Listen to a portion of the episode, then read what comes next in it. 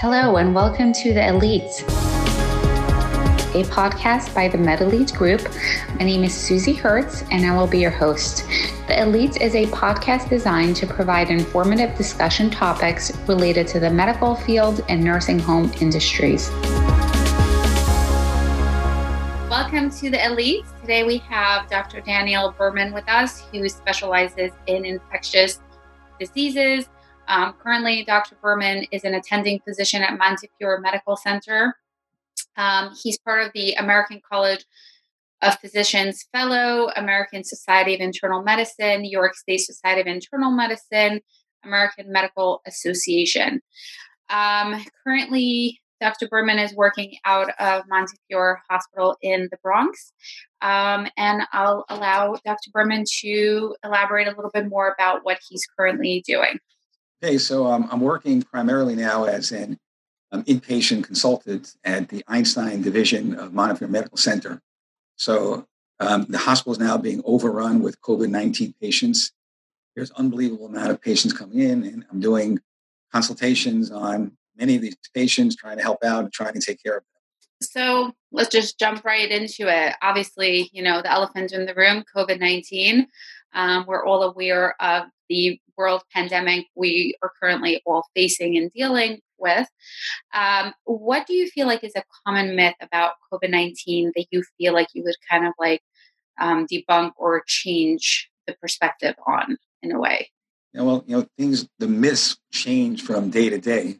So um, I would say one problem that I see, actually, it's a very generational phenomenon as to what people consider a myth and what's not a myth.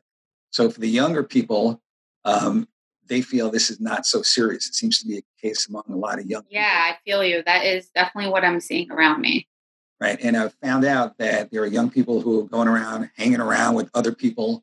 And so I think the biggest myth, I think the younger generation, since they don't seem to be nearly as affected by the older generation, I never really considered myself old until now. Found out 60 is, is old in this, in this infection. Um, but the younger generations walking around, a lot of them thinking that this is nothing. This is really a very, very, very serious infection, and it's far more contagious than we thought it was. It's far more dangerous than we thought it was. So I guess, say it shortly, the um, the most common myth is that this is like a regular flu. So this is way beyond that, much more contagious and much more dangerous. So uh, the myth that you're actually talking about um, is that this is way more serious than what the media is talking about, and we all really need to take this like way more seriously than we have and than we've been hearing about. Yeah, that's that's well said. Um, it's really the myth, I guess, is that this is not serious, but th- you're saying this is actually very serious. This is very serious. I mean, the I mean, for, first of all, the impact on individual lives and families have been so disrupted. So many people are very sick. In addition to that, the, the hospital and medical care system is being overwhelmed at an alarming rate. And just again, my own personal experience, I'm speaking from being at Einstein Hospital, part of the Montefiore hospital system. And they are scrambling around now trying to make extra beds. And it's not because it's, it's, it's real. You know, patients are just flying, flowing into the hospital, and there's just no room. So the, the governor has asked the um, hospitals to increase their bed capacity by 50%, um, but that's not possible in the current places where they are.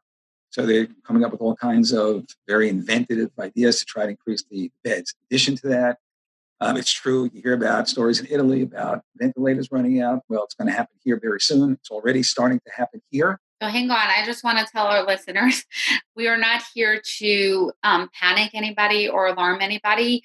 Um, the purpose of this is to bring facts and crucial information that people should be aware of, um, not in a way to panic, but in a way of being in, um, understanding the situation better and being informed and making better decisions.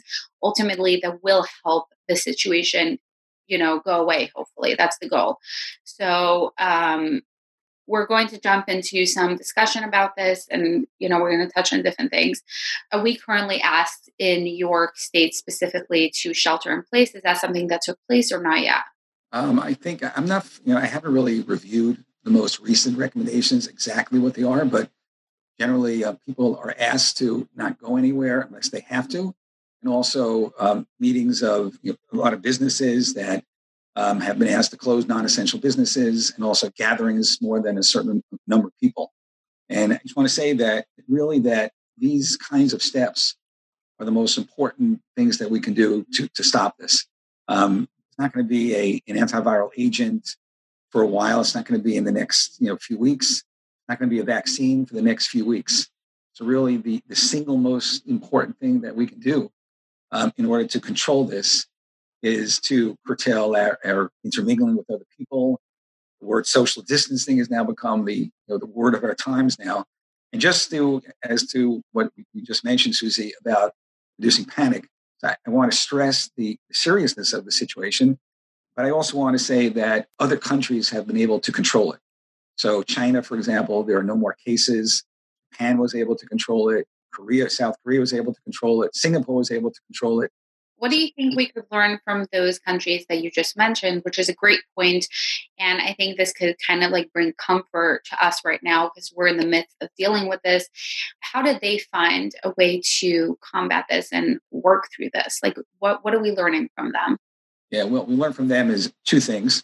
First of all, the, the importance of making rules to keep people separate. So that's that's number one. And number two, we learn from them that if the rules are followed, then it works. I think that's the most important lesson to learn that we must follow the rules. People must not think they're smarter than or they know better. Follow the rules, do what we're told to do, maintain the separation and isolation, although it's very difficult and very painful for a lot of people, but it will work as it did in the other countries. Well, I think the important thing that we also need to keep in mind is that even though an individual may think they're okay and they're not at risk and they're healthy, first of all, that's not true. But even if one thinks so, um, you may infect somebody else who may be immune compromised. So really, it's not necessarily about you yourself, but it's about the general the population. It's not just right. about one individual. I think it's a very good point. I think that social consciousness has to be raised to the ceiling right now. And um, people have to realize that I just want to add to what you said, Susie, that in addition to some people who may be without any symptoms or asymptomatic, but infected and may be transmitting the infection, there's also people who have minor symptoms and don't attribute those to this virus. And they kind of just brush them off. Well, I just have a little cold or something like that. I think it's extremely important for, for people to be very aware of their symptoms and be aware that even minor symptoms like a little bit of a cough, a little bit of achiness, low grade fever, or even without fever, that these symptoms can be very important and indicative of this infection. So people, yeah, and I think that, like you said, people need to think about others. People need to think about the medical um, staff right now, the doctors, the nurses, the people that are out there in this chaos trying to help. If you are sick and you're going out, you're possibly going to infect somebody that could help uh, potentially save lives. So really do your part take part in this and you know stay home. Yeah i mean it's it's extremely important. The most important thing that if people do it if people do what they're supposed to do then the infection will have a couple of pass-throughs. Go from one person to another and then maybe another person that just couldn't be helped within the same family. But if everyone follows the rules after that it shouldn't go beyond that. So it should be a matter of of number of weeks and it should subside, but it really requires everybody to cooperate. Yeah. Um, what about grocery shopping? How, how are we feeling about that these days? I mean, I've been asked this question many times. And um, although there is a theoretical risk that one can say that the virus is on surfaces, um, I think that um, for the most part, I think it's really safe. Um, a lot of stores are making great efforts, and I really thank them um, for making things as safe as possible by um, frequently cleaning counters, spacing the customers, allowing a certain number in at a time, maintaining, uh, encouraging the social distancing. So I think that if, if, that's all done, then I think really that it's, it's fine to go to shopping. I, I, don't think there's really a significant risk of that the food's been contaminated or, or, things like that. So I think people shouldn't worry too much about that, but really more conscious in, in the shopping experience to just beware of social distancing and cleaning of the hands. And I think it's fine with that. So, on to um, hospitals. Um, again, this is not to panic. This is really just to relay information. I know a lot of people are curious, like, how are the hospitals functioning right now? What are they facing? Yeah, I mean, they're facing a very difficult situation. Um, I must say that um, a lot of healthcare professionals, doctors, nurses, therapists, and even the, the operators who answer the phone, orderlies who bring the patient for tests, are doing an incredible job. I mean, they're they're not they're not backing down. They're they're doing their jobs despite tremendous difficulty and risk. So that's that's very encouraging. Um, you know, at the same time, it, you know, the reality is that it's it's a very difficult, very difficult situation, and um, and the, the key thing is to to get people to cooperate so we don't have more and more patients sick. Um, because as more and more patients get sick. So we're talking a lot about um, getting society in general to cooperate. From your experience and what you're seeing um, from your position, are you seeing that people are not cooperating with what they've been asked to do? Yeah, I would say I, I haven't really seen it firsthand. Of course, yeah. Hearing secondhand. So, for example, I, I was speaking to um, uh, to somebody who is around 26 years old, he was telling me that he got it from his roommate, that his roommate was was going around and socializing and hanging out. Um, I also spoke to a nurse around the same age group, around also around 26. She was telling me on her social media, and this was um, this conversation was about four days ago, or three days ago. Told me that still the the young people in her age group were hanging around together, sharing hookah together, and really seemed to be oblivious to the to the whole situation. So again, how widespread this is, um, I don't know, but these were just a couple of examples of people in that age group seem to be oblivious to the situation. Really. And I think that's kind of like the myth that we talked about in the beginning, and we'll kind of jump back there because I think really what's really important for people to realize, I'm gathering from you, is that even though you may feel fine, you could very much likely be a carrier of this. I would say the the rate that this is going around and how contagious this is, I would guess that a lot of people are carriers with no symptoms. So just because you seem fine, you're most likely have it. Well, yeah, I mean that's it's, it's difficult to know exactly um, how much someone who's asymptomatic transmits. Uh, we believe that is the case. Probably someone who's very sick with fever and a cough would transmit it much more efficiently. I just want to add one more point. Um, the question is asked about someone who obviously has the infection or diagnosed with the infection, whether they can transmit it before they have symptoms.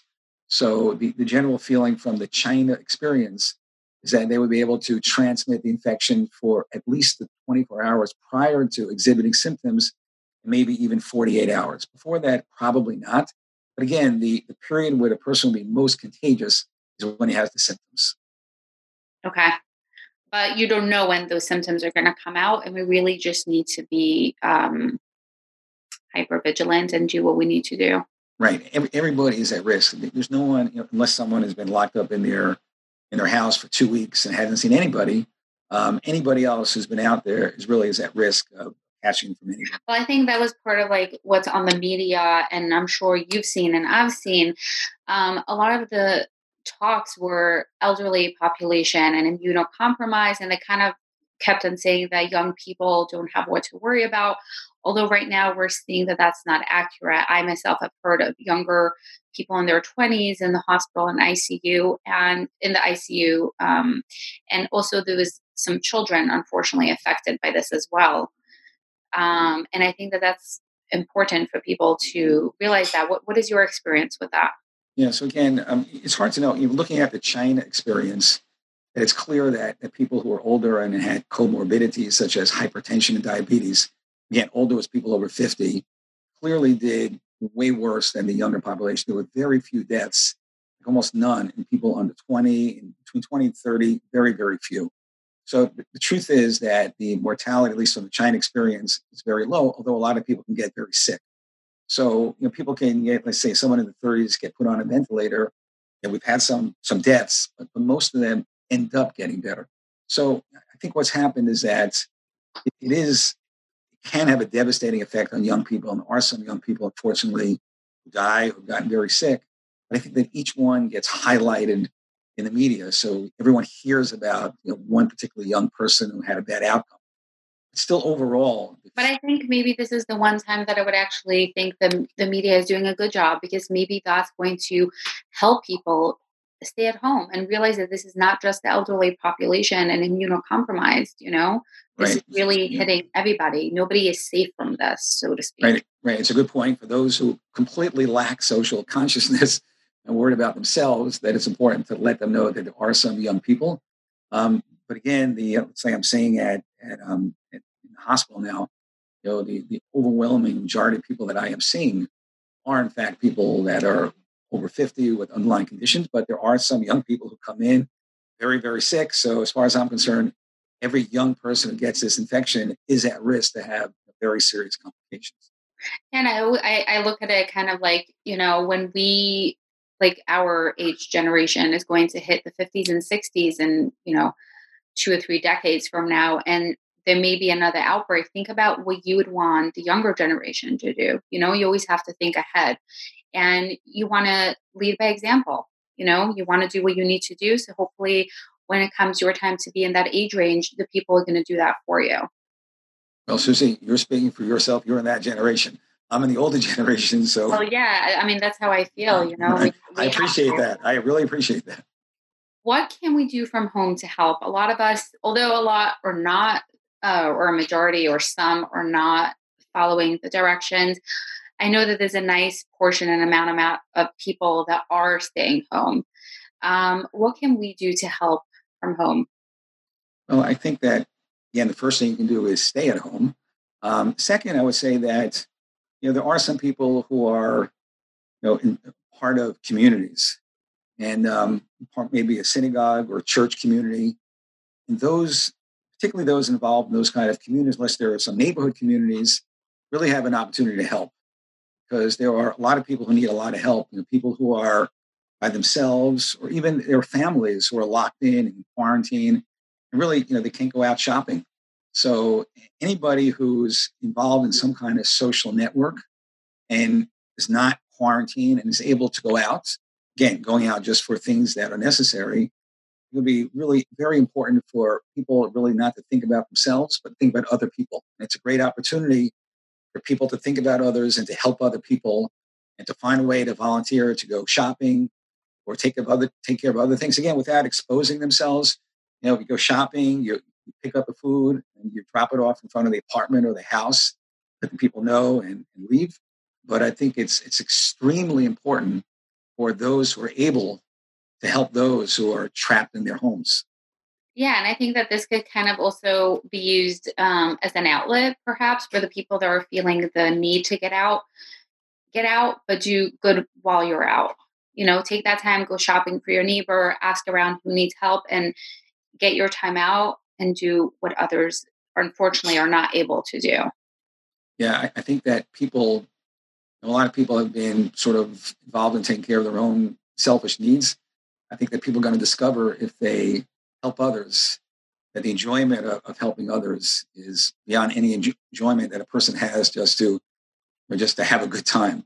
So I think kind of like this disease, um, this whole experience is going to teach all of us that really it's going to take all of us together to come together to fight this because individually it's just not going to work. We really all need to come together on this. Yeah, absolutely. And I think I hope again, I say this is going to end you know, within a certain amount of time, it's going to end. And I just hope that the world becomes a better place after that, that people will get used to thinking about others, thinking less about themselves. Maybe there'll be a purpose to all this to make the world a better place. I hope so. What are you curious about right now in regards to COVID 19 um, and kind of seeing, I guess, how healthcare and how this is all going to play out? Yeah, I mean, right now, I think for me as an infectious disease physician, I'm most interested in you know what the therapies are going to be and there is there a discussion about therapies right now? Oh yeah i mean they're working very very hard. Um, actually china made a very good contribution by very quickly identifying the virus and um, giving a, a full picture of the virus so that the way vaccines and treatments can be developed is by working on certain parts of the virus so to kill certain essential parts of the virus that would be an effective agent to kill the virus and develop a vaccine to take a part of the virus that could induce some kind of immunologic or antibody response in the body and use that to create a vaccine.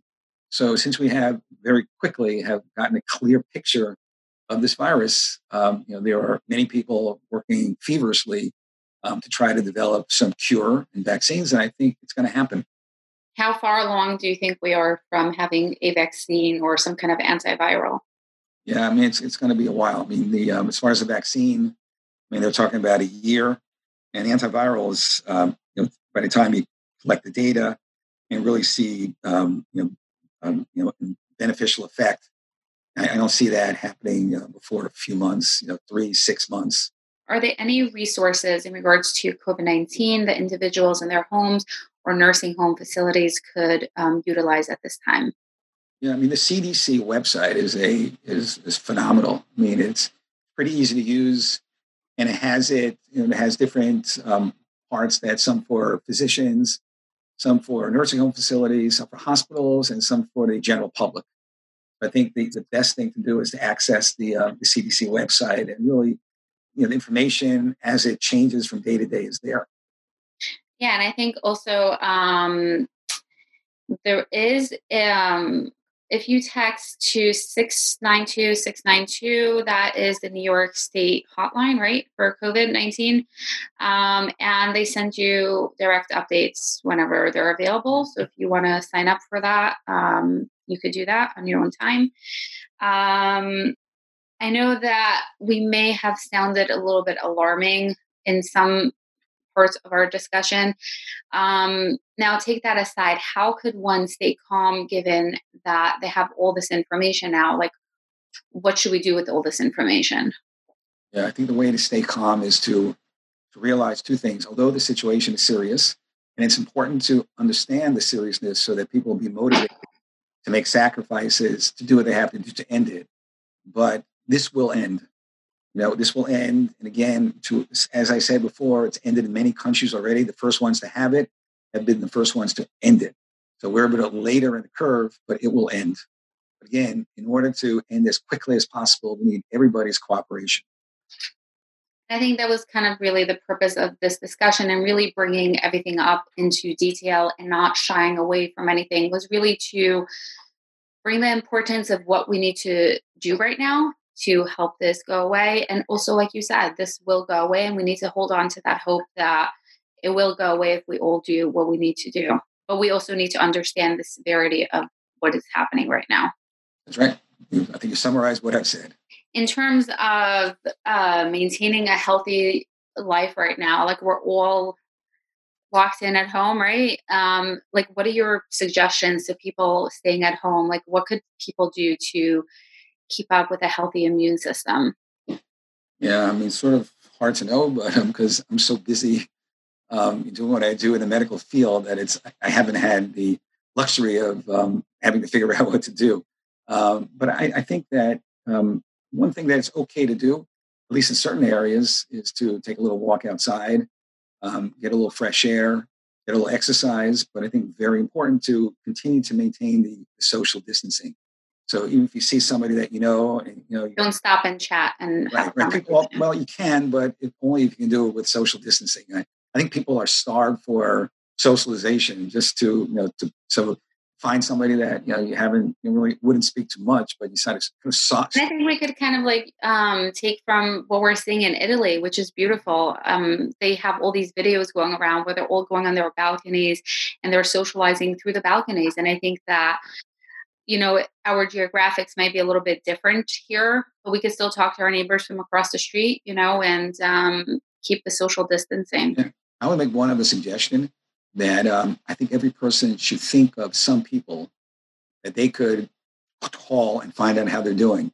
So if you think about someone who's by themselves, someone who's been through a difficult time, maybe someone who's lost somebody, somebody who really needs someone to talk to, so go through your mind, think about people like that and make it your business to call those people. Call them once a day, call them every couple of days, call them once a week, whatever's appropriate. But make a list of people that you can connect to and make them feel better. I like that. I think that's um, very important and also I think very doable as a lot of us are sitting at home anyways and we have the time right now. So I think that is um, a beautiful kind of a beautiful act of kindness for all of us to participate in. And like you said, call somebody that doesn't have anybody or somebody that's going through something and be there for them. That is beautiful. Thank you. What is the takeaway you want the audience to walk away with after, you know, listening to our discussion? You know, be smart, have social consciousness, care about other people, and this will end. Okay. You guys heard this directly from Dr. Berman, infectious diseases in um, Montefiore Hospital. Social distancing, do what you need to do, and this will end. Um, if anybody needs any um, consultations or assistance from Dr. Berman, you can reach out directly to me and I will connect you. You can email me at Susie, S U S I E, at medelitegroup.com, and I will do my best to assist you. Thank you again for tuning in today. Thank you, Dr. Berman, for joining us.